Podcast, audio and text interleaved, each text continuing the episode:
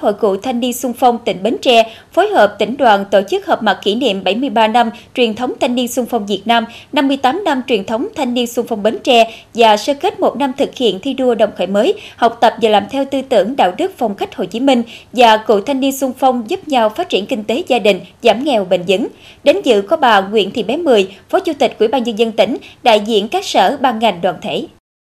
Tại buổi họp mặt, các đại biểu ôn lại truyền thống thanh niên xung phong Việt Nam anh hùng và chương trình hoạt động trọng tâm của hội năm 2023. Các cấp hội trong tỉnh phối hợp mặt trận tổ quốc các đoàn thể, nhất là Đoàn Thanh niên Cộng sản Hồ Chí Minh, tổ chức hoạt động kỷ niệm các ngày lễ lớn ý nghĩa thiết thực, thực hiện hiệu quả phong trào thi đua đồng khởi mới. Đẩy mạnh việc thực hiện thắng lợi nghị quyết Đại hội đại biểu Hội cựu thanh niên xung phong tỉnh Bến Tre lần thứ tư, nhiệm kỳ 2022-2027, với khẩu hiệu hành động, đoàn kết, kỷ cương gương mẫu, nghĩa tình. Để ôn lại những năm tháng gian lao anh dũng của lực lượng thanh niên xung phong Việt Nam, tại buổi họp mặt còn tổ chức giao lưu điển hình, nhân chứng lịch sử trong kháng chiến và phong trào thi đua đồng khởi mới.